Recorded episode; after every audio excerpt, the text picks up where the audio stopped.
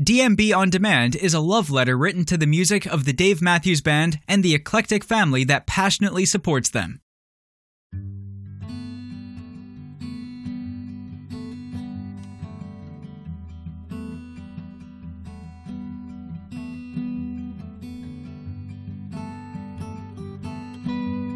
Hey everybody, it's uh, Andrew. Before we get into the history and the interview, I wanted to go over a few things with uh, you, the listener. A few topics and updates that we have, uh, things that we've been doing, uh, just kind of let you see behind the curtain, so to speak. First and foremost, uh, I want to talk about Patreon. We've been asked over the span of a decade in doing this, you know, how how can we support DMB on demand? And what we would do is we would give out a PayPal link and allow people to donate through PayPal. Well, I never felt too comfortable with that. It was like a one way street. I know that we have done a lot for DMB On Demand's followers over the years, but I wanted to do something to give back to those who helped us. So we decided to start a Patreon. And over on Patreon, I have multiple levels with perks such as custom DMB wallpaper, uh, custom DMB phone lock screens, DMB stickers, bonus content from the podcast, bonus episodes, ad free episodes, and, and early release episodes, and also access to the vault. If you know what the vault is, then you know don't, stick around and follow us on Facebook and Twitter, and you're sure to learn what the vault is. And I assure you, you want access to it. Uh, a special shout out goes to Sandra, aka Granny, and the four others who joined our Patreon this week. Each pledge allows us to keep going with this passion project and allows us to devote more and more time to it. So thank you for everybody that signed up for it. Uh, thank you for those who are going to sign up. Uh, there's going to be more and more perks as we go along. I assure you, it's not a Patreon where you get one perk a month. Uh, while that is the case, we do one perk per month. There's also five, six, seven different perks that we release unprompted and, and, unscheduled. So lots of surprises in our Patreon, and, and thank you to everybody who has supported us in one way or another over the years. Next, I want to talk about the 2021 tour.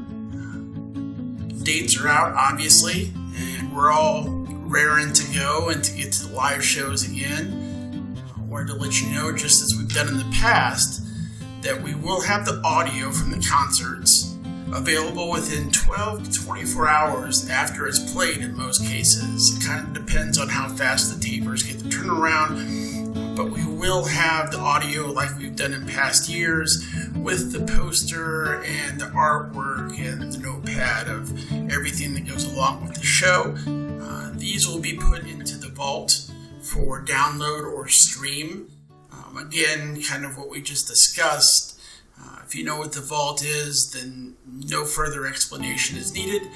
If you don't, stick around, follow us on social media, you'll find out what it is. And uh, access to that is now through our Patreon page.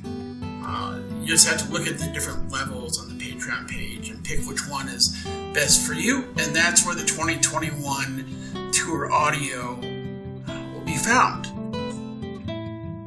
Next up, I want to talk about Bartender Please. There's not much that needs to be said about where the title comes from. Obviously, it comes from Bartender.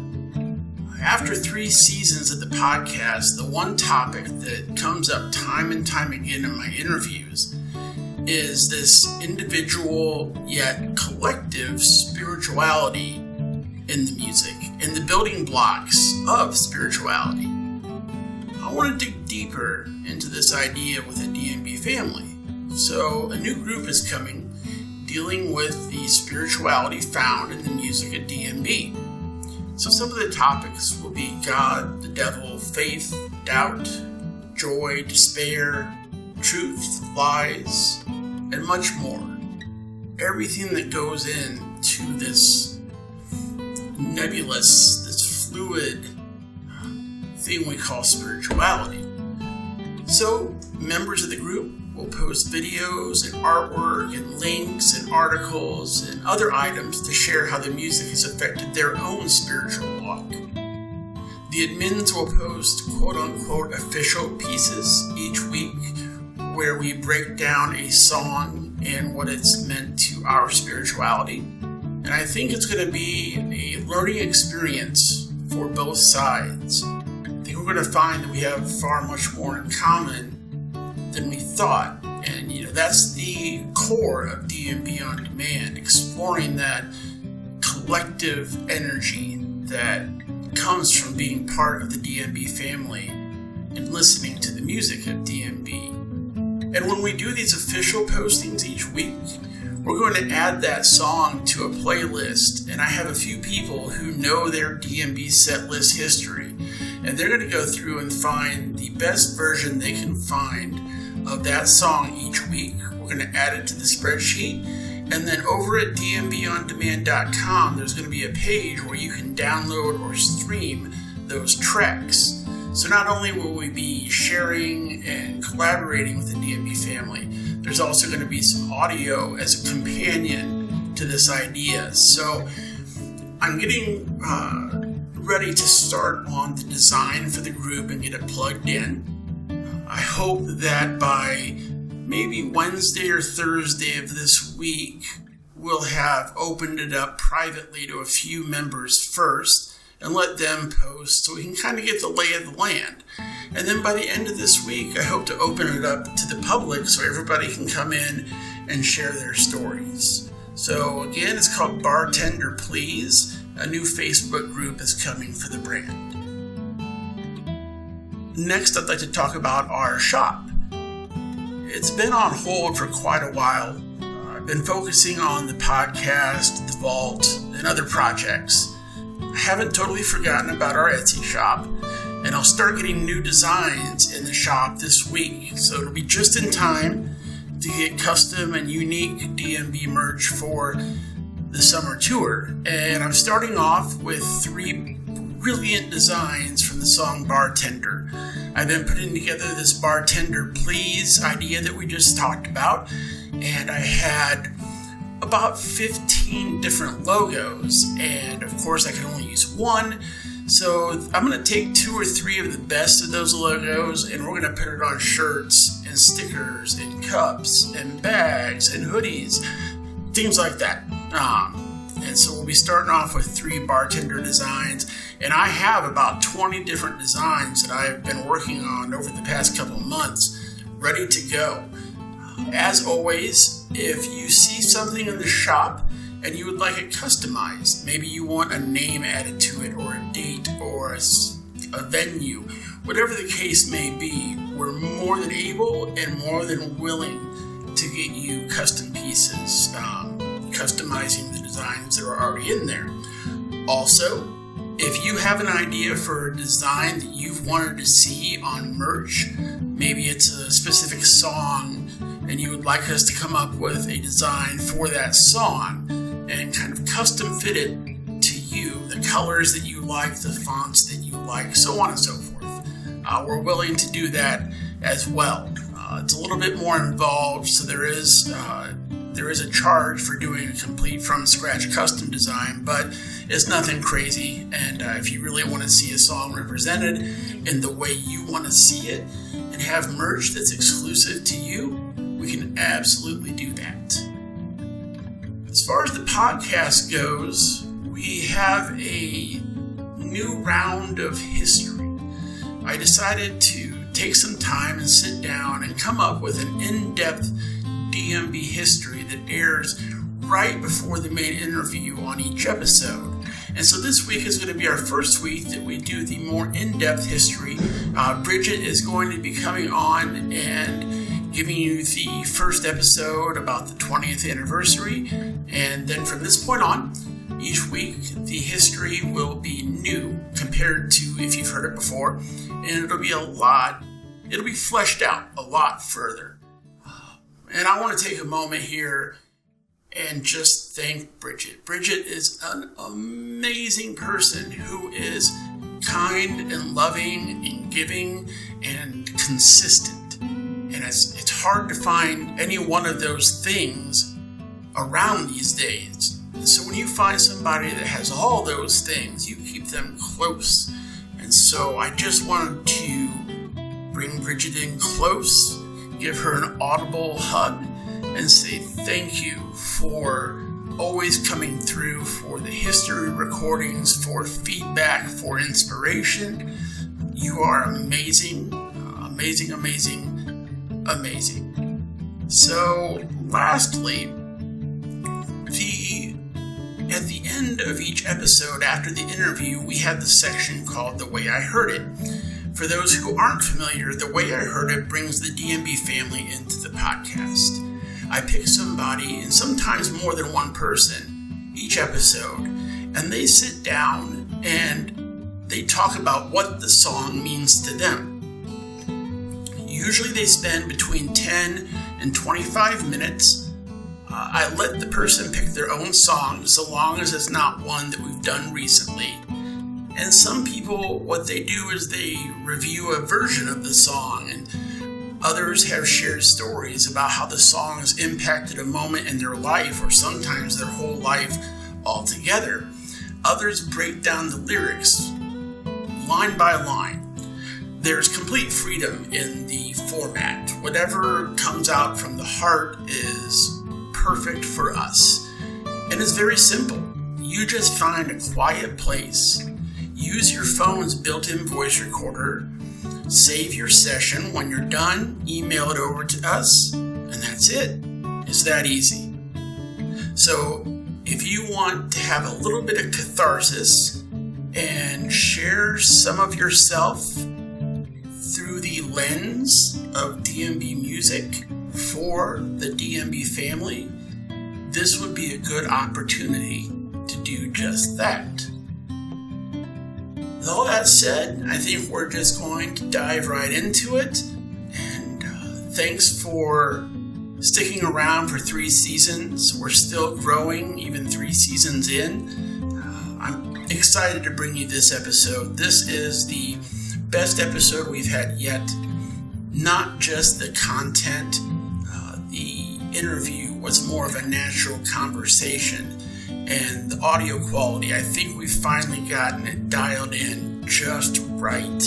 So, for everybody who's stuck with us through the first season when the audio was, let's face it, it, it was, yeah, it wasn't garbage, but it wasn't great.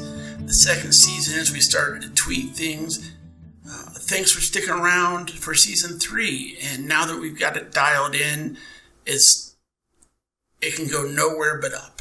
So thanks for sticking around and let's get to it.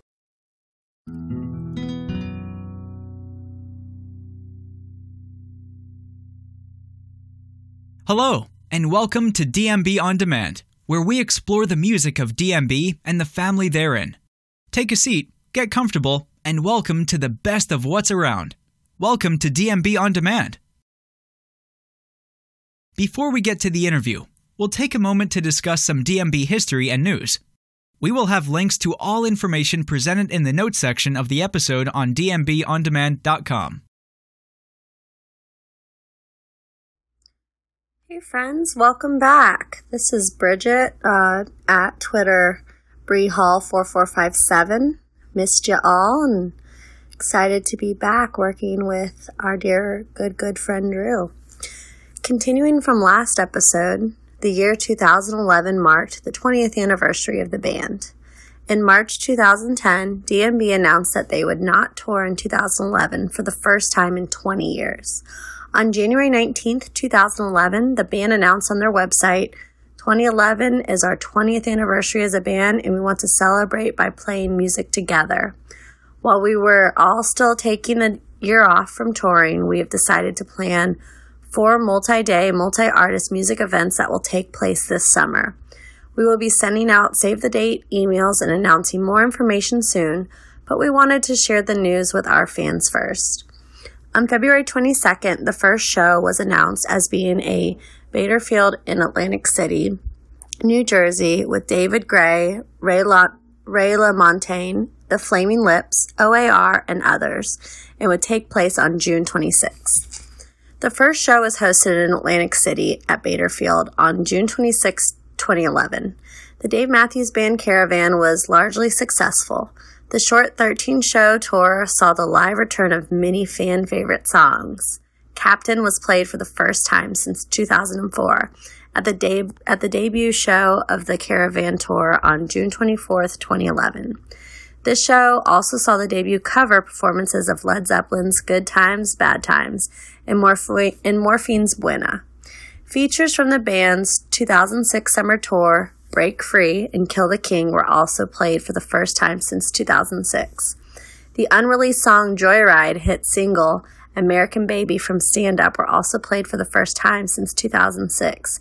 Tim Reynolds and Dave Matthews also played their own acoustic set, performing, performing songs like Oh and So Damn Lucky.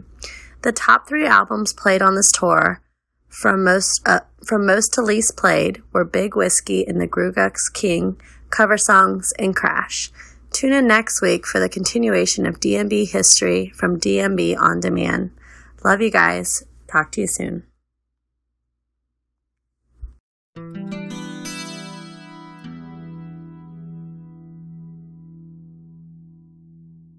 Each week, we have an intimate conversation with a member of the DMB family. We explore how the music of Dave Matthews Band and the deep bonds within the DMB family have shaped their life. We come to realize that while each story is unique and the family as a whole is diverse, we are sewn together by one common thread. The members of Dave Matthews Band and the people who make up the DMB family are simply people who love. We hope you enjoy this week's interview. Hey, everybody, we're here with uh, Perry Ritter. Perry is, or has been, a familiar name uh, for quite a few years now. We started DMB On Demand back when it was just a little video website, and then as it evolved throughout the years, um, this is one name that's always consistently been there and been around, and uh, really good guy. And we're gonna dive deep into his his brain on on how DMB has in, impacted his life and what he thinks of the music and some of the other things that come along with the music. So before we get into the DMB stuff, Perry, if you could just kind of round yourself out as a person, what you do for a living, uh, your family, what home life looks like, just uh, anything you can think of. Absolutely, Drew. Thank you so much, man, for having me on the podcast. I am a professional graphic designer. Uh, I do a podcast as well, part time. It's all about bourbon, uh, which is a lot of fun. Usually like to drink some bourbon while I'm also listening to Dave Matthews Band. Uh, I'm a musician as well. I'm a husband uh, to my high school sweetheart. I'm a father. My first child was born in October. Was Eden. She's our pride and joy, of course. And uh, I'm a pretty diehard Dave Matthews Band fan. I'm from Lexington, Kentucky. Uh, I was born and raised, and I'm actually currently raising my own family here uh, as well. Scale of one to ten on the DMB fandom scale. Where are you at? I would say I'm not. I'm not a I have to see every show kind of guy but I am a I have to listen to uh, as many of the shows as I possibly can per tour kind of guy. Um, I would say comfortably within the uh, within the eight to nine range. Nice. Nice. And going back to your podcast, I was curious. Sure. As I was getting into it myself, what is it that, that got you really interested in the whole world of bourbon? So part of that was me growing up in Kentucky, where bourbon is just kind of second nature to most of us. You know, you it, you can't go to Kentucky without horse racing. You can't hear about Kentucky without somebody bringing up bourbon and the the southern charm of it all as well. And so I always just kind of grew up around it. My dad was a bourbon drinker, is still a bourbon drinker. and it just kind of seemed like a natural fit for something for me to me to kind of uh, take a look at a little bit deeper. And when I did, I found out that um, it's really an incredible spirit and one that has a wonderfully rich history. And I I love the heritage behind bourbon. I love that it's America's only native spirit um, that was actually signed into law in the mid 1900s.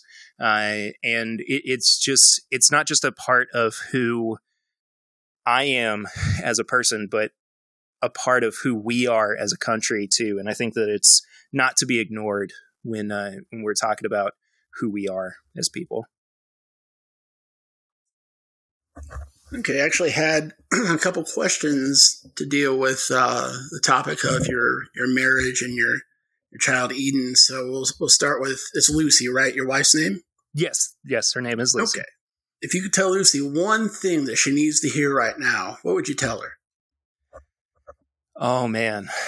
Um I think right now and I tell her I tell her every day, but I just I appreciate her. I appreciate you, Lucy, um, mm.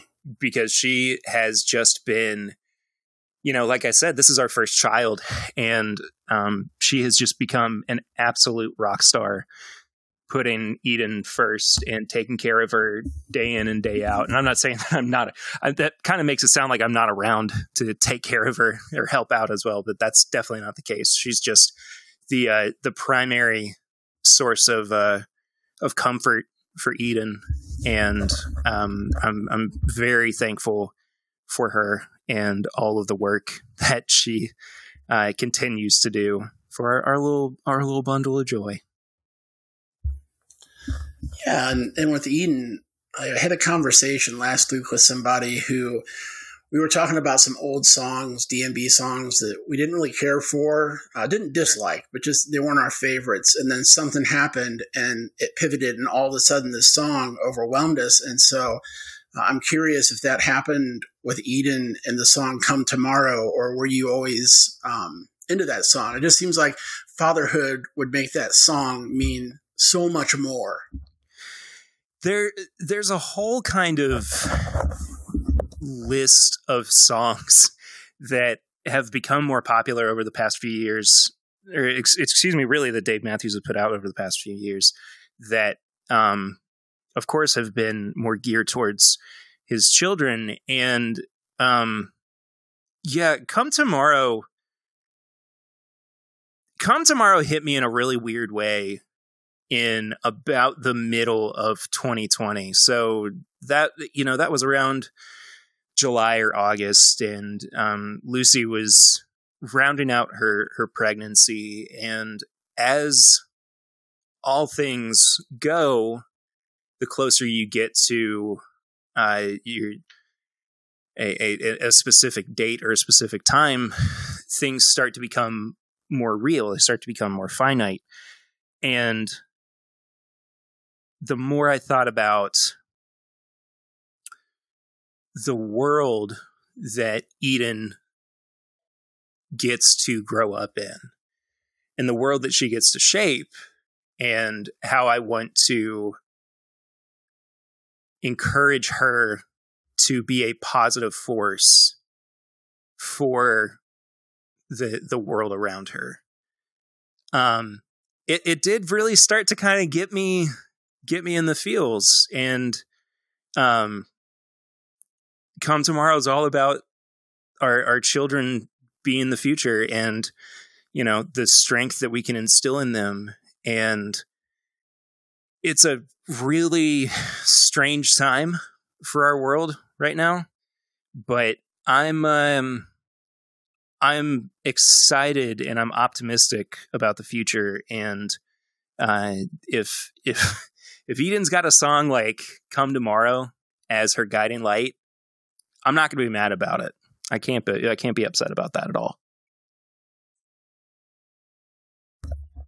You know, you, you mentioned about the songs being geared towards Dave's children, and that kind of hits on a, a topic I've been discussing lately with a few people. And so, look, when it comes to DMB fans, um, there's two types of hardcore fans. Um, one is all about the community, uh, DMB family, and what's behind the music and, and, the lessons it teaches us and how to apply those lessons to our life. And then there's the other kind where they can list stats from 12 years ago and shit all over Buddy and just sure. like is really jaded with it. And once wants the songs to go back to where they were. Well, the problem is the man who wrote the songs isn't who he was. He evolves.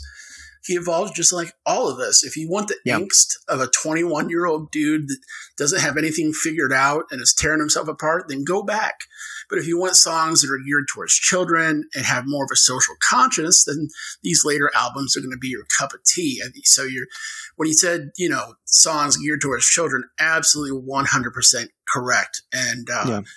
honestly, I can't wait to find out what he starts singing about when he has grandkids and when he starts to face, you know, he's closer to death than he is to life. Like these are things that you know are going to impact his songs. And I, I, I just can't wait to explore that and and it's funny because I think that the older Dave gets, the more he becomes kind of a. I mean, it's you know, it's not totally something that's unexpected, but when you talk about you know people like Neil Young and Pete Seeger and um, you know there were his influences, but he's also kind of becoming like a I don't know, like just an elder in the community yes, almost. Yes. Yes. And uh, it's it's something that I, I it's just a natural progression for somebody in his his position and you know I I understand that this is not the same band that it was 5 mm-hmm. years ago 10 years ago yep. 20 30 at this point but what band is that has gone on for that long and um, I, I think the difference between other bands that have had even longer longevity than than DMB and DMB is that the band has been so flexible and they have been so willing to grow not just as people but as musicians. And whether it's adversity through circumstances they can't control or through just being inspired by different things that makes them so much more interesting and so much more compelling and grounded than a band who's been playing nothing but the same songs over the past 40 or 50 years. Yeah. So, uh, it's it's a it's a double-edged sword. You can't please everybody, but at the same time, um, I think that if we look at Dave as a patriarch, he's he's serving that purpose very well for the community and for music yes. as a whole. 100%. I uh, couldn't agree with you more. And since we've now dipped our toe into the DMB pool, we're going to kind of go for a swim. So the easiest, well, the easiest question on paper is usually one of the more difficult ones, and it's the the flat out question you would expect to be asked first thing on a DMB podcast is, uh, "What's your favorite DMB song and why that particular one?" And hey, if you don't have an all time favorite because it changes and morphs, that's fine. I get it. You can go with you can go with the current favorite if that's easier, and and why that's your favorite. So I um it you it does change quite a bit it does alter from time to time, but you know, I, I, I did go through the the periods early on where it was like Crash Into Me is the song, Satellite is the song, Two Step, 41, um, shoot, even 36. But there there's been two songs that have consistently competed over the past couple of years, and one of them edges out the other one. Drunken Soldier um, has become the song that has uh, given me my mantra of be kind always, no matter. And I think that that's just a, a general mantra for so many of us in the in the Dave Matthews Band community.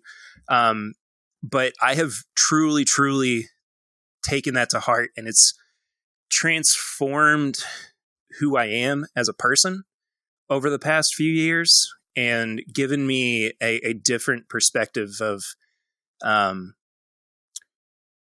what it means to coexist and what it means to understand what everybody is going through as people. And I, I say all that only to say that the song that has edged it out is actually Pig, um, which seems to be a little more divisive for a lot of people. And I don't fully understand that because it's so at the heart of what makes Dave Matthews Band music so special and so unique. It's that, you know, it, and Tripping Billies, I mean, says it flat out eat, drink, and be merry, for tomorrow will die. But with Pig, it takes that concept and it just blows it up and shows that nothing is finite and nothing is guaranteed. And we should do our best to to just enjoy life as we are given it. And it's not easy for everybody to be able to step back and say that. But in my personal experience, I get to say that and I get to feel comfortable with being excited for what life throws at me next. And it's not always positive. I mean, there's hard times for everybody, but if if I need encouragement, if I need solace, if I need even just a break, Pig gives me that. And um, it's one of the few songs that I think has been um, consistent in quality over the years, over the the changes that the band has gone through. I don't think that there's a bad uh, version of Pig, even the early ones before um, it actually made it onto before these crowded streets. Um, but it's um, it's just one of those kind of perfect songs for me.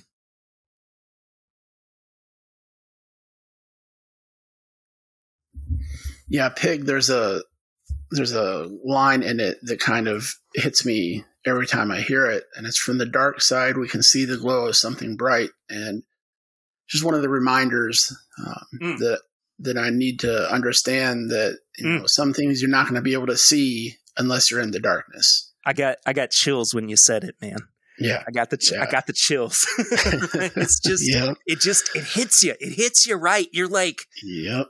Oh my gosh! Like, and and I I'll, I'll speak to a specific experience as okay. well. Um, I'm I'm younger in the Dave Matthews Band community. I'm not quite 30 yet. Um, and I, so I've only been to a handful of shows. The shows that I've been to have really been since I never got to see LeRoi live, um, which I, I hate so much. Um, but so since basically since 2008 when Tim rejoined the band full time, um, and in 2016 we were we were on vacation with my family, and every summer is you know if Dave Matthews Band is coming to Rep, or excuse me to uh, Riverbend in Cincinnati, Ohio, uh, we're there, and we missed the Riverbend show, but we managed to go to the show in North Charleston, South Carolina, and we were pit for it, and the second song was Pig and I I just oh man. It it just like it absolutely solidified my love for that song. And here I am in a crowd of people we're all singing and dancing and having a great time and Dave goes take your hands from your eyes my love all good things come to an end sometimes but don't throw the day away and oh, I wow. was just wow. I I was just bawling in the pit at a Dave Matthews Band concert. And I am going to catch a lot of flack from the people who don't like Dave Matthews Band in my life. But you know what? I don't care, man. That was right. one of the best moments that I could have had listening to that band and enjoying that band and getting to experience them not just on a personal level but on a communal level. And i again i i, I just like i just started just openly weeping. And my wife was in front of me and she was like i could feel you trembling as you started crying and i was like i can't help it. I don't know what you want me to do. It's my favorite right. song and it's just it was just a perfect moment. It was one of those moments that i'll uh, i'll i'll remember forever. And um you know it just solidified how great that song is for me. Yeah that moment that you had um a little bit of backstory about the podcast. So i'm a a long time fan, but my first show wasn't until the Gorge in 2019. So my first show was Gorge for three nights. I can't complain. And oh. yeah, it was it was amazing. Oh. And all through the years watching the band, the one song and guest that stuck out the most to me was Central Park concert with Warren Haynes, where they did mm-hmm. Cortez the Killer. Mm-hmm. And I thought I'm going to be chasing this song for the rest of my life. And on night two of my first show, I got Cortez the Killer, and it.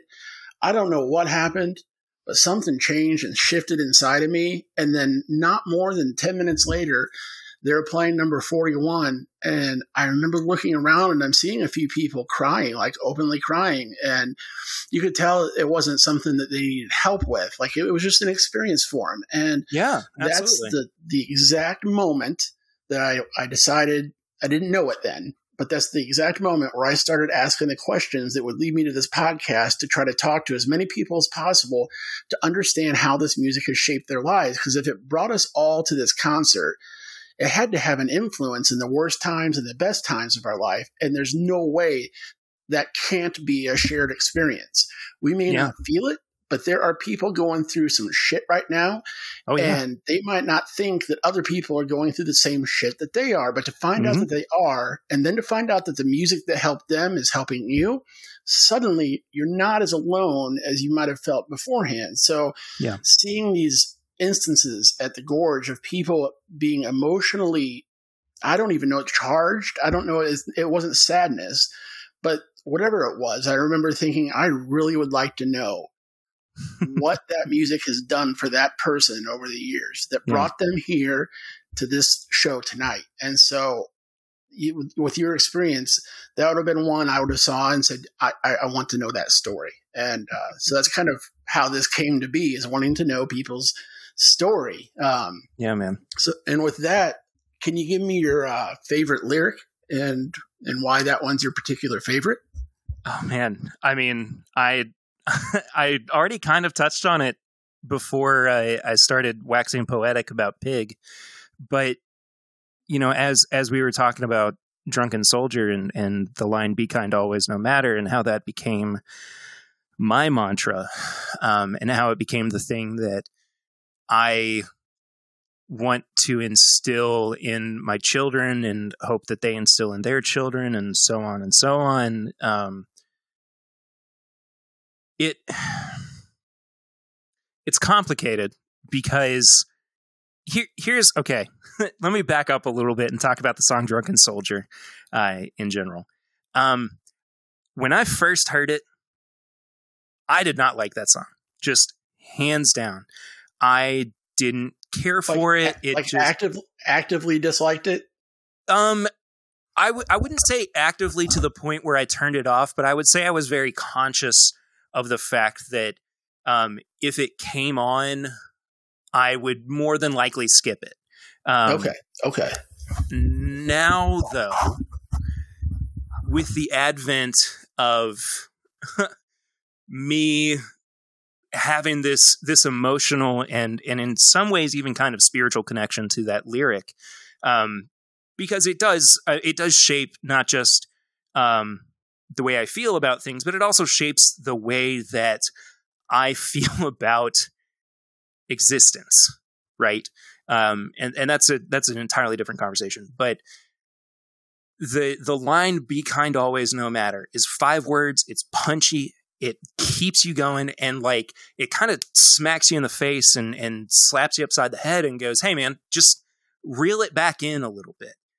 And the the first time the first time that I remember that line hitting home for me um was after the um oh my gosh. The shooting the the shootings at the elementary school in the the northeast. Sandy Hook. sandy hook thank you. Golly i cannot believe i forgot that. Um but the the sandy hook shootings. And i i think that that was the first time too that um i was not not exposed to but kind of reminded of the evil that people can possess. Sure. and it it was a it was a terrifying moment for me. And um i i found a lot of peace in be kind always no matter because again you don't know what people are dealing with. You don't know the the situation that they might be in. And and to your point too drew yeah we don't know what other people might be just going through. We could be going through the same exact things but you know they don't always handle it the same way that you do. You might have a different perspective uh, than than they do. But the key thing is you must treat everybody with compassion and with respect. And it's important that we instill that not only in our children but also in ourselves. And if we take the time to be very aware and we take the time to be very conscious of you know i know that guy at starbucks today was a little bit short with me when he was giving me my coffee. Could have had a bad day could have had a bad start to his morning. Not going to keep me from giving him a tip. Or maybe somebody cut me off in traffic. Doesn't mean that i have to flip him bird or honk my horn at him you know? Stuff happens. And so i i just am i'm very consciously yet unconsciously aware of how that line how that lyric has seeped into my my brain and my being. And i just um if i get nothing else out of this band if i get nothing else out of dave's songwriting other than the one line be kind always no matter i'll be okay with it.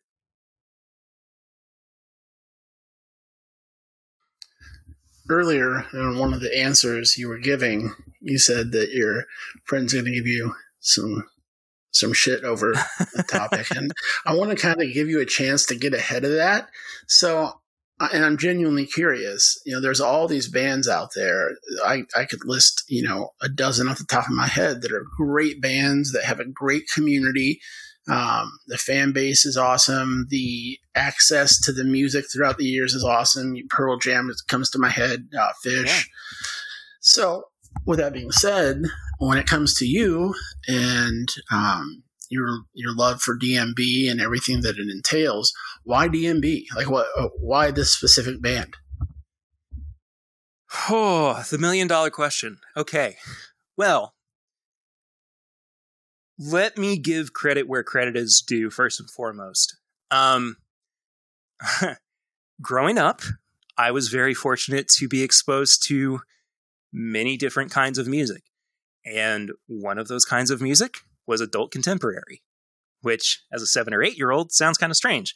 But you know, I was uh, that was about 2000, 2000 anywhere from 2000 to 2005 um, where this kind of would have started for me and one of the the bands that seemed to be in heavy rotation was dave matthews band and then and then my brother and i started expressing interest more in the band to my dad and my dad is an audiophile I, I mean he is just hands down loves music to the nth degree, can talk about it ad nauseum, and I, I mean, he's just he's just a huge, huge music fan. I don't know any other way to describe it, any better way to describe it.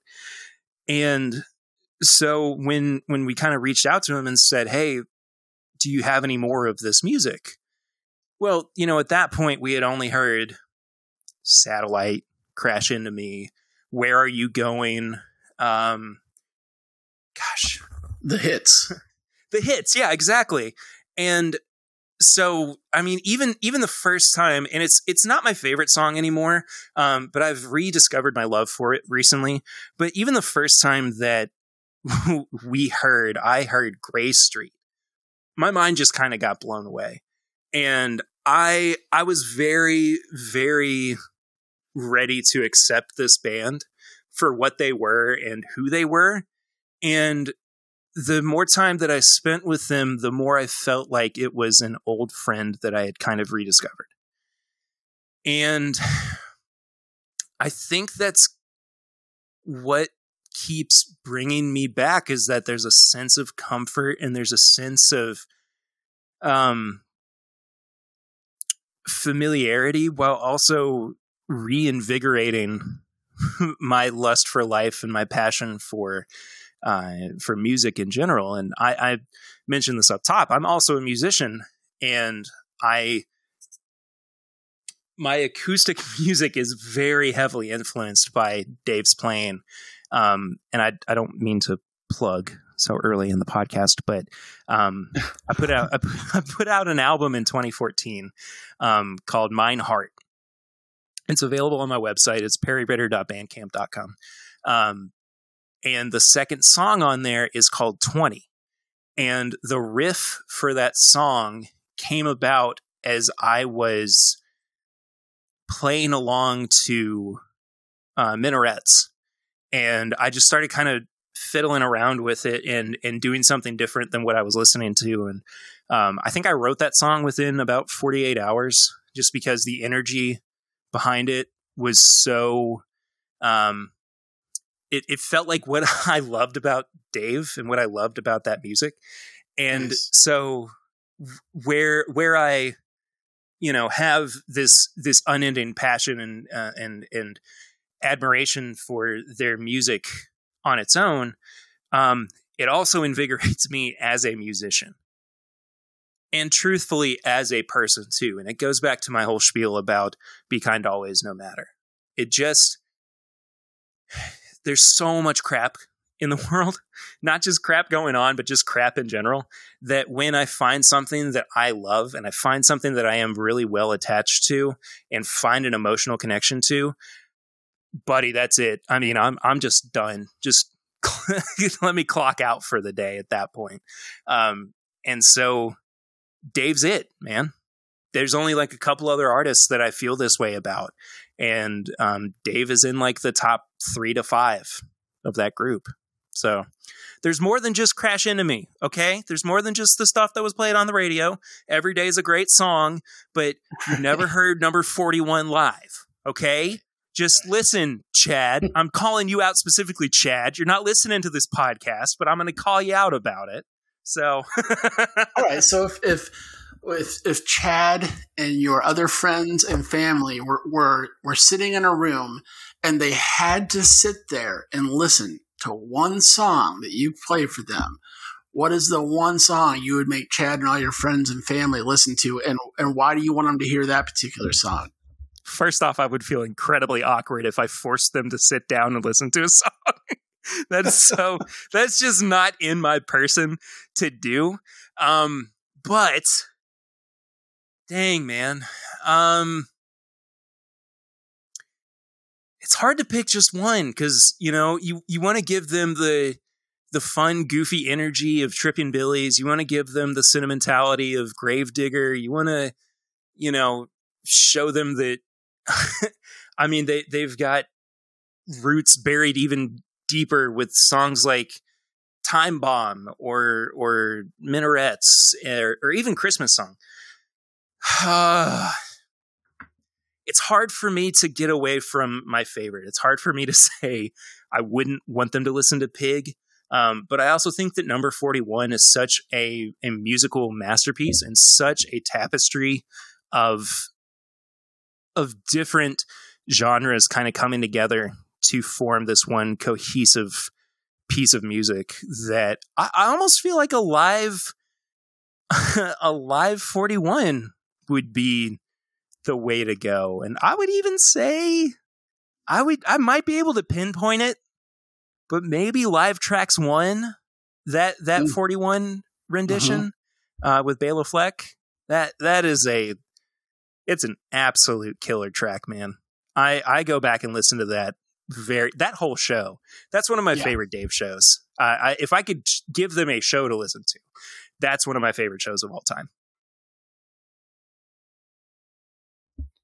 Okay, so going back to the gorge and to your experience in the pit yeah. and having that emotional moment, um, the music, the reason we have these emotional moments and the reason we're pulled to each other and to the music is because that music has been there for us in our best days and on our worst days. And it can mean something different to every single person, but there's this sort of commonality behind how the music has impacted our lives and how we filter it.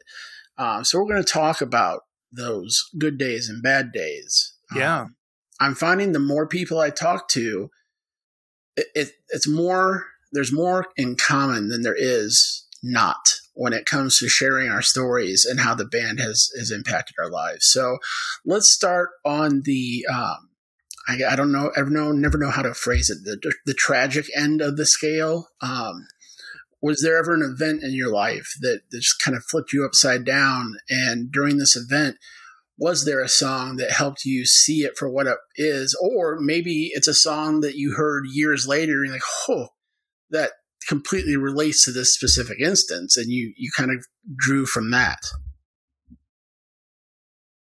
Oh, man. Um, I could go in so many different directions with this question. Um, let me start though by, I guess, not my favorite phrase in the world, but it's one that seems appropriate, and especially in this specific situation.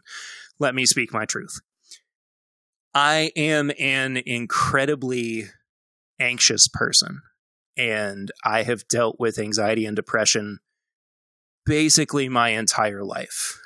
And um, I, I know that it's it's kind of a cop out to say, well, I've been, you know, it, it's not one specific moment, but um, the the whole thing has just been a moment for me, and it's one that I've continued to struggle with. It's one I've continued to grapple with, and um, not an easy thing for a teenager to uh, have to handle day in and day out. I made it through. I'm very thankful, very uh, fortunate for that. Um, not it's it's tough, man. it's a it's a tough thing to talk about, but um, de- de- depression and anxiety uh, has been a consistent factor in my life, and fortunately, so has Dave Matthews music. And um, as much as I find encouragement through songs like Pig, um, or even comfort in some of their their classics, some of their hits, um, every day has been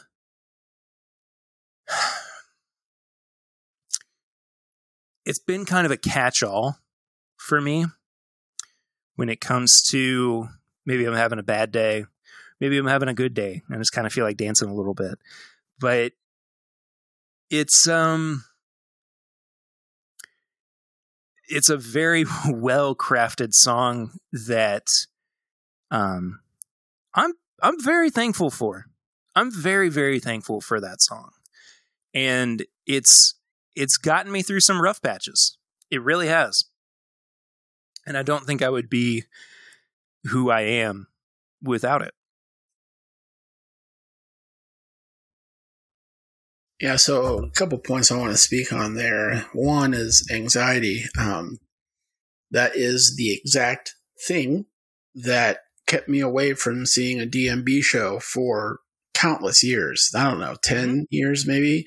Sure. Um, just dealing with the anxiety of being around that many people, it, it yeah. just, it, it was overwhelming to me. And, um, so I, yeah, I definitely understand. And then, whew, I'll tell you what, my favorite song, number 27, um, Oh man. Yeah, it uh, it taught me b- before I was married, before I met my wife, before I got the mental and emotional help that I desperately needed but didn't know I needed, back before all those things which have allowed me to be who I am today, I was somebody different. And there was so much internal conflict and turmoil going on inside of myself that it literally oozed out of me and affected every relationship. I couldn't have friendship, I couldn't have a relationship, could barely hold a job. Like everything that came out of me was so negative. And when I first heard the song number 27, I had probably what's comparable to a very small version of what you had when you were in the pit because all of a sudden I thought life was this turmoil and conflict. And here comes this song that says, you know, it's okay to be conflicted. I'm sick of war. I'm sick of peace. I'm sick of sound. Like I'm sick of silence. I go sick of the darkness till I'm sick of the light. And all of a sudden I felt okay to be conflicted as long as I'm on my way home or on my road home. Um, and now in the song's particular version, his road home is to an arm, the arms of a woman. Uh, now I can say that same thing. Home to me is is my wife. It doesn't matter where we're at. If I can get to her, then I am home. So now I'm able to deal with these conflicts. Now they've they've all but a small bit of them went away after I got the help that I needed.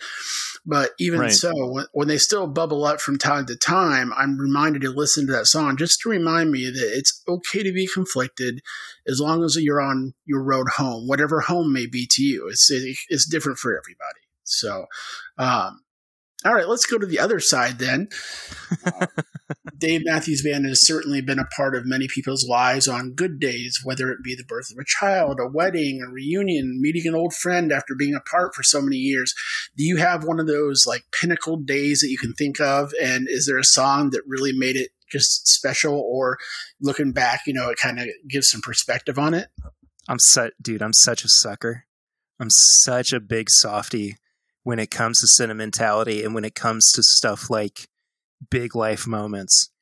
And of course, it's not recency bias, it is dad bias. But when my when my daughter was born in October, when Eden was born in October, I the all the way to the hospital throughout the entire day, throughout the entire night, um, I just I was just singing Samurai Cop Oh Joy Begin over and over and over in my head. And um I'm gonna I'm gonna tell on Lucy a a, a hair um because she wouldn't like Dave Matthews without me being in her life. And even still she kind of comes at him at, at, at the music of the band from somewhat of a critical uh, stance as well, and that's fine because I I like having somebody who challenges me in what I what I like. It's a you know it gives it gives yeah. me the chance to have a conversation. Um, but uh, the first couple times that we heard Samurai Cop, and he, he he sang the line "Your mother screams and pushes you." She was like, "Why does that have to be in a song, Perry?" Why does he feel compelled to put that descriptor into a song? I was like, because it's, it's part true. of the it's it is it's part of the joy beginning it's the whole yeah. theme behind the song and her biggest criticism of dave matthews band is that uh, they have horrible song titles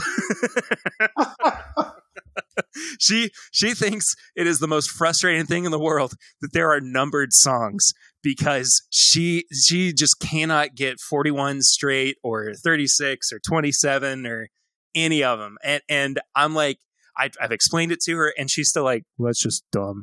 I'm like I I understand where you're coming from but there's a convention behind it and I'm sorry. But anyway um Samurai Cop is very special to me, um, in the same way that Come Tomorrow is to to a lot of us in the community as well, because it is this vision of a small child coming into the world and growing up, and um, I I had a lot of anxiety going into being a first time dad, but man, if I wasn't the most excited in the world I have ever been about anything. And I love it, man. I love it. And I, oh, oh joy begin just kind of summed it up perfectly when uh, I got to sit in the hospital room and cradle my little baby. So my wife and I, we travel. Um, I do uh-huh. graphic and web design, so I can work anywhere there's an internet connection. And she's a registered nurse, and she came to me oh, one man. day. A couple, yeah, she came up to me one day a couple years ago and said, "Hey, you always said you wanted to travel. Why don't we get paid to do it and actually do it?" And so she signed on as a travel nurse, and on the road we went. Ooh. We've been to the Northeast, to New York, to New Hampshire, to Florida, to Washington, everywhere in between. Um, California, which is where we came back to Santa Monica, California, because we liked it so much. Um, and it's been fantastic, but there's one problem. We're doing this travel while we can. We were mm. young and had the capacity to travel. We didn't have a child depending on us for stability. And it was it, it, was part of the freedom of being able to do it. But lately, I've been talking to some people, a couple friends, and a couple people I've interviewed, including you, that have been talking about their uh, newborn son or daughter. And man, it makes me. We're going to be doing this for another year, maybe year and a half, and then we're going to settle down and start having kids and house and all, all that. But man, if hearing these stories, it's going to make me want to hit fast forward on that quite a bit. Uh, it's just something that, that I'm looking forward to tremendously. You, you know what? I'll, I'll speak to that for just a second. Um, I have always felt that I was meant to be a dad and I was meant to raise a child. And um, when I was fortunate enough to meet my wife when I was in high school, when we were in high school together, um, we had this kind of aha moment together where we realized this is it. This is who we're supposed to be with from here on out.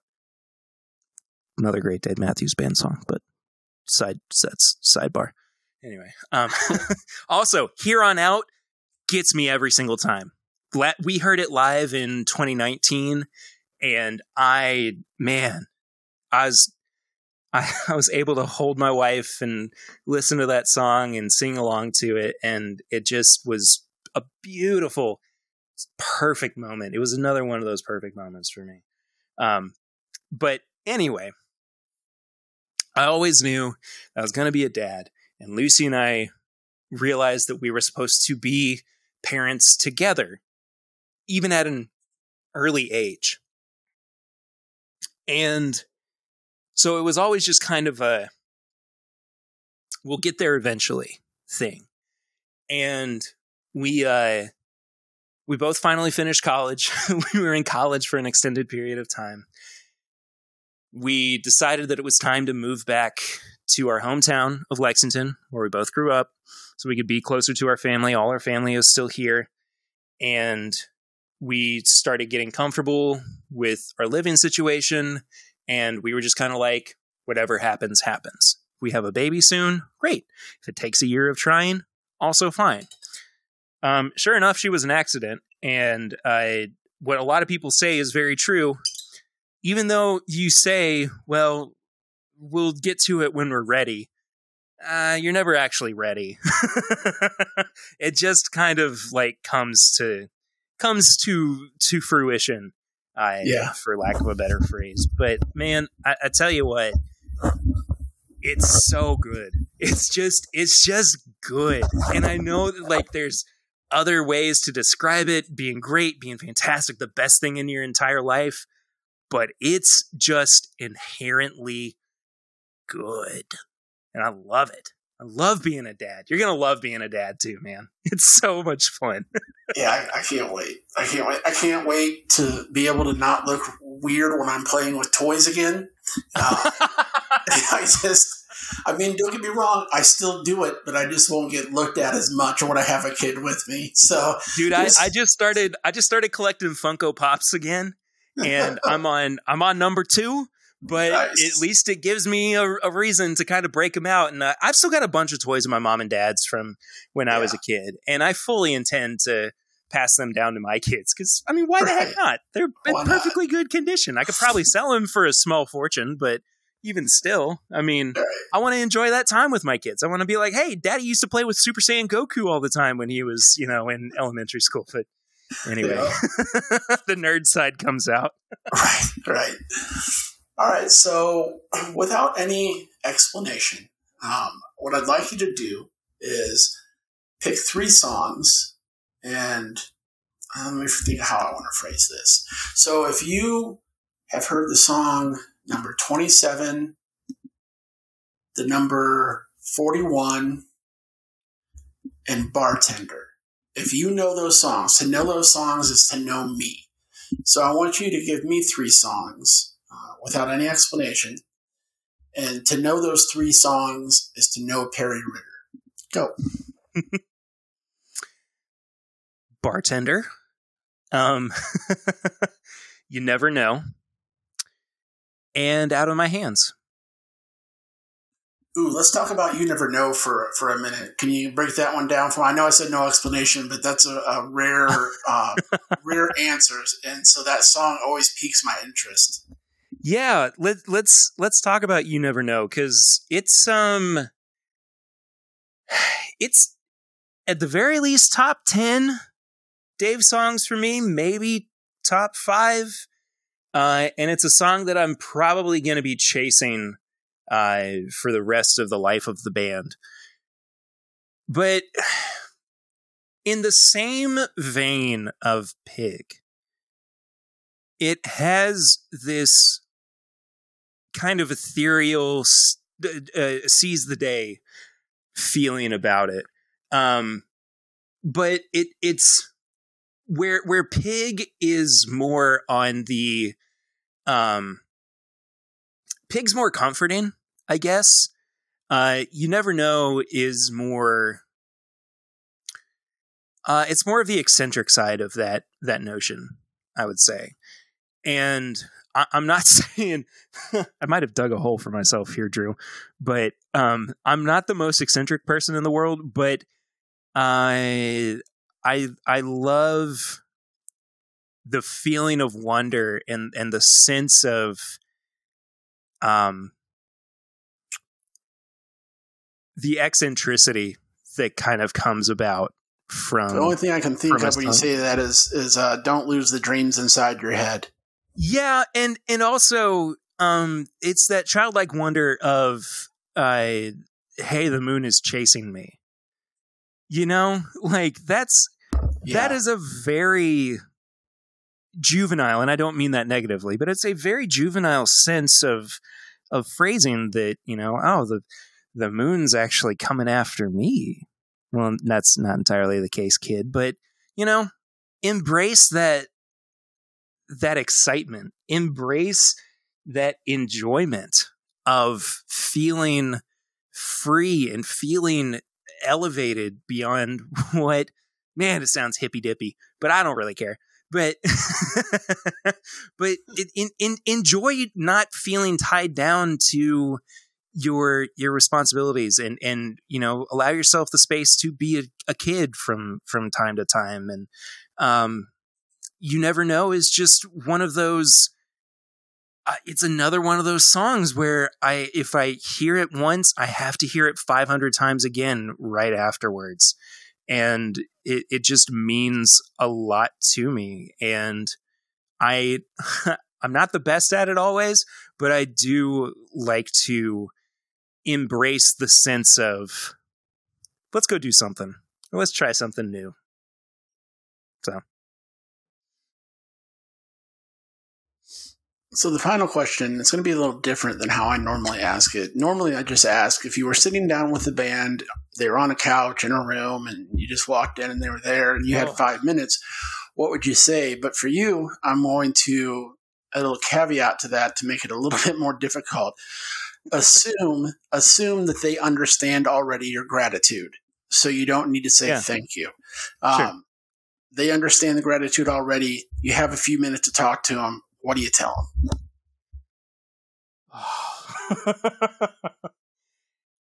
um, my go-to, of course, is um, I wouldn't be who I am without you. But that kind of falls under the gratitude category. No, um, no, not at all. Not at all. I understand well, what you're saying. I, yeah, it's. I I mean it sincerely when I say something like one line from their music has influenced me so much that it has shifted who I am as a person. And I'm not beating around the bush. I'm not trying to, you know, put put airs on or whatever, but I I truly truly mean that. And there's there's two parts to this. One, it's to share that, you know, I'm not who I am now without them, but then to give them specific examples and and I am really really bad. I've been saying this a bunch recently and um I it's it's kind of me coming to terms with it and trying to kind of cope with it but i am really bad with genuine praise meaning i can, i have a really hard time accepting compliments um it's it's just it makes me kind of cringe and it makes me just feel a little awkward and like I need to go away for a little bit and like think about it and like I appreciate it. I always appreciate when I get genuine praise and when somebody actually says, you know, hey, what you're doing is really good. Keep doing what you're doing. Um, I take that to heart, but at the same time, it becomes very difficult for me to hear um, just because I don't I don't know how to respond to it. So there's a part of me that, you know, understands that about myself, but also wants to express to them um, specific examples,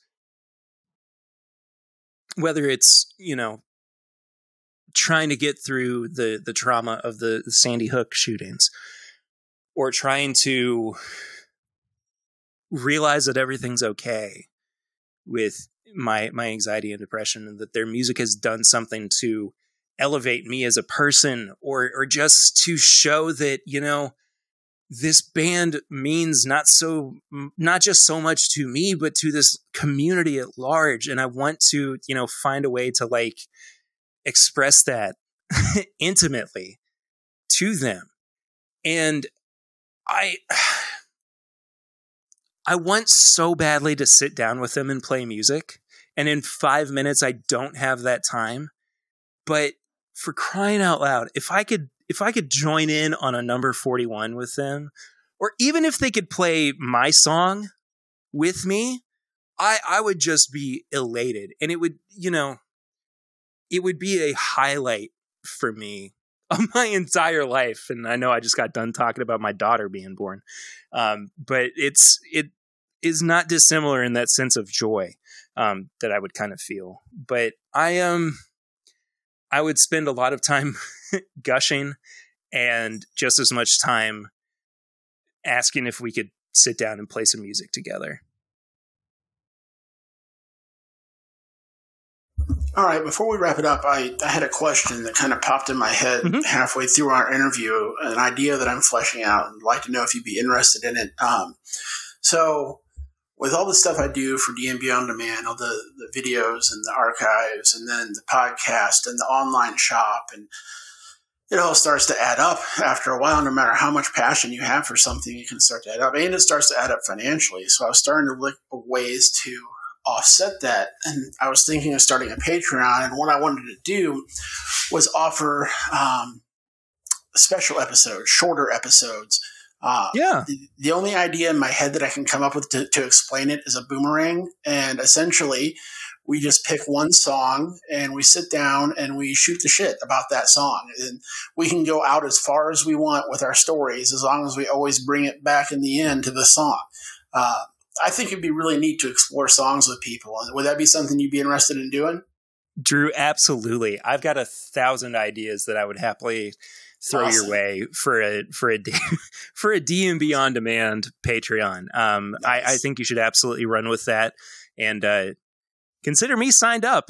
right on, right on. Yeah, I've been working on it the last couple days. I don't want to. It's not something I want to push out, you know, on a whim or or, or speed it up. It, oh, it's yeah. going to happen oh, yeah. when it happens. Yeah. Um, all right, so that was all the questions I have. So now the time's yours. Um, you can talk about your podcast, bourbon. Um, talk about your your job, any um, charities that you might like, whatever it is, and tell people how to find you as well. Oh my goodness. Okay. Well, uh, first off, Drew, thank you so much for for having me on on this episode. Um, it's been a long time since I've been able to speak at length about Dave Matthews Band. I used to be a writer for don'tburnthepig.org. I, that didn't last very long, and I honestly don't know if that website's still in existence. It um, is. It hasn't been updated in forever, but it's still out there. there. Okay. Okay. So, um, I, I wrote a few articles for them back in the day, and uh, I, I enjoyed that quite a bit. But um, I spend a lot of time talking about bourbon, and so when it finally comes back around to where I can talk about something else that I'm very passionate about, um, I enjoy it.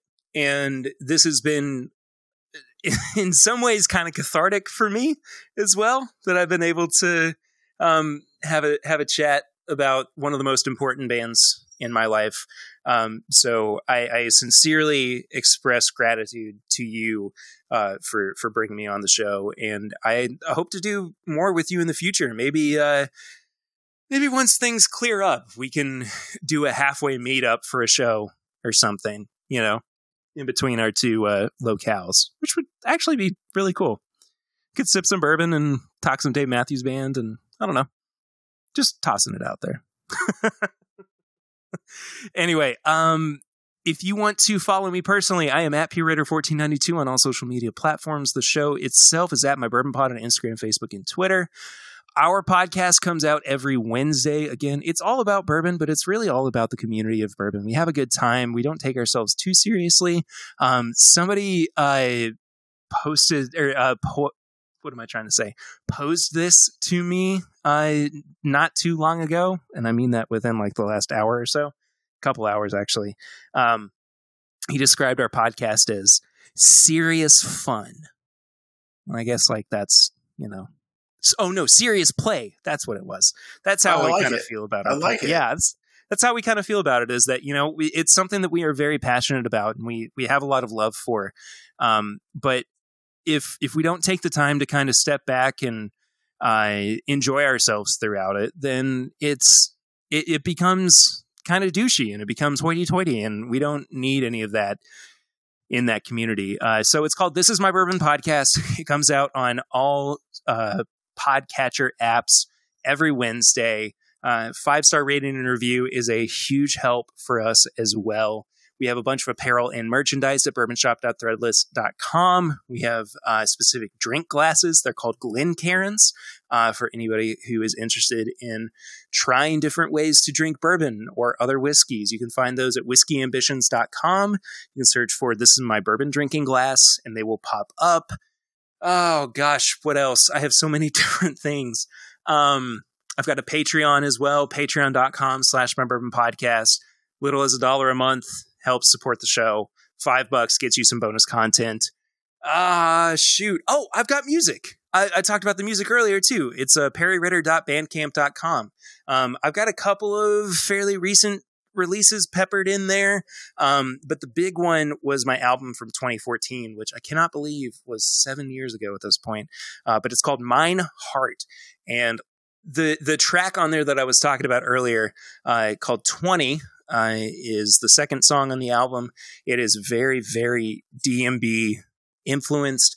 Um, you'll hear it from the first couple of bars, and uh, I love that song, and I love the influence of that band so much.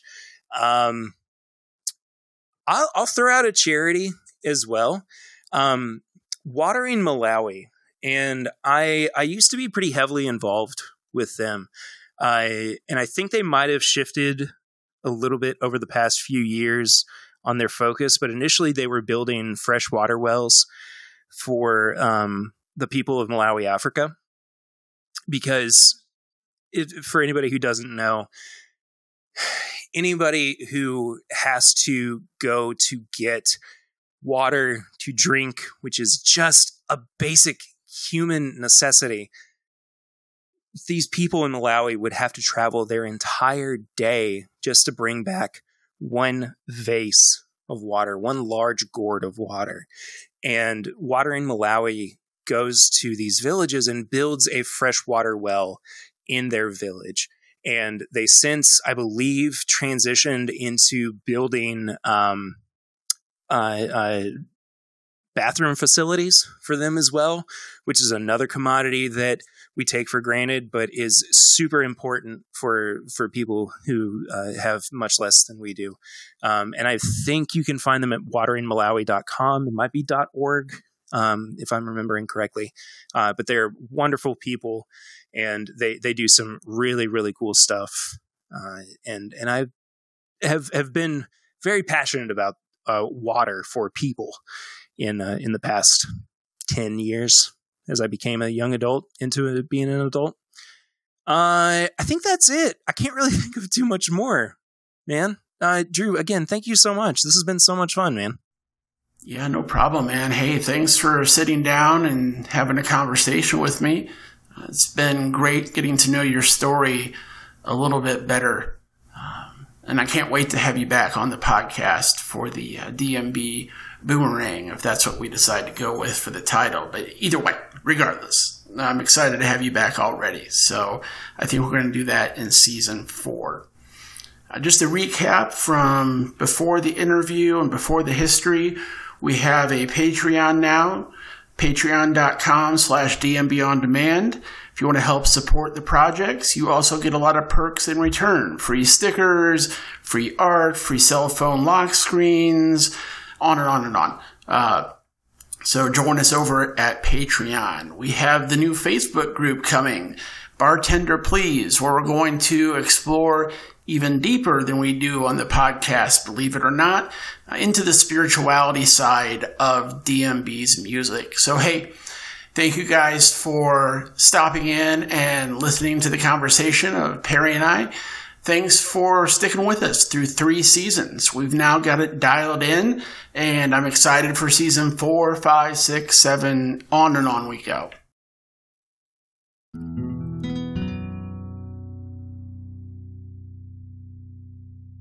Welcome to the final segment for today The Way I Heard It. We know there is such diversity within the DMB family, or community, and for this reason alone, there will be differences in how we all interpret the music and the lyrics.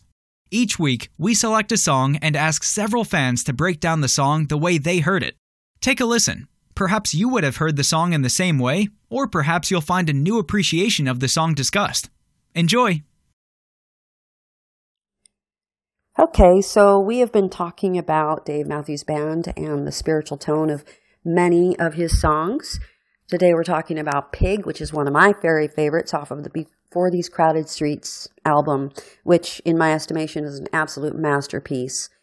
Um, this this um, particular song really is um, just so beautiful from a spiritual point of view, indeed. What I find fascinating right off the bat is its placement on the album. It's actually the 10th track. Now, what is fascinating to me about that is that 10 is used in the Bible over 242 times. And the designation the 10th, as in um, the 10th man or the 10th um, law, that's used 79 times in the Bible. Um, also, 10 is viewed as a complete and perfect number, um, just like 3 and 7 and 12 are. Um, but here's the kicker 10 is made up of the number 4, which is the number of physical creation, and 6, which is the number of man. So, isn't that interesting? Because the lyrics are directly related to physical creation, where he's talking about the starry skies, and man, when he's talking about um, uh, then an evening dancing spent it's you and me. This level, this level open our world. Uh, I just think it's incredible. And then later on, where he goes, "Come, sister, my brother, shake up your bones, shake up your feet. I'm saying open up and let the rain come pouring in. Wash out this tired notion that the best is yet to come. But while you're dancing on the ground, don't think of when you're gone. Love, love. What more is there? We need the light of love in here. Don't beat your head. Dry your eyes. Let the love in there. So this is incredible to me. I, when I started thinking about it, I thought, I wonder if they did that on purpose. I don't know that they did, but if they did, then it would make sense because Dave is a very spiritual person. He doesn't claim a particular religion, but it's very evident by now that most of his songs have a nod to the creator in one way or another. And Dave is very much about peace and joy and harmony and love and concern for the earth and for his fellow man. So I just thought this uh, 10th placement on the album was really kind of fascinating. Um, the original was done as an acoustic uh, and more about the fact that he had witnessed an actual pig being um, burned alive when he was a kid. It really affected him. And then, of course, this particular track has such a lush sound. Uh, the violin, violin sort of punctuates the lyrics, uh, really enhances it, I think. Um, this this uh, song just it, it is so beautiful. It brings me to tears because of the way it makes me feel. Um, I think we can all relate to it, uh, the way he he he talks about life in it. Um, and it also occurs to me too that, you know, he really does appreciate life. He's saying, um, look at blood. It's alive right now, deep and sweet within, pouring through our veins. Intoxicate, moving wine to tears, drinking it deep. I mean, what, what a beautiful sentiment that is. He's acknowledging that all life is precious, not just pigs, but all life, animals, and man alike. So, um, you know, and then he's talking about, you know, not to not to worry more about our lives than we need to, and to really appreciate uh, what we have while we have it. Um, you know, he said, "This blessed sip of life is it not enough?" Staring down at the ground, he'll then complain and pray more from above, greedy little pig. Stop. Just watch your world trickle away. Oh, it's your problem now. It'll all be dead and gone in a few short years.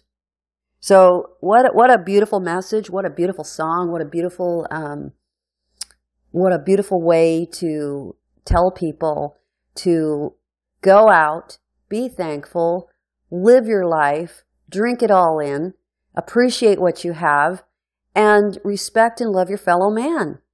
I just think it's it, this song has all of that. And of course, what I said about the number 10 is pretty amazing. So, anyway, that's my thoughts about Pig.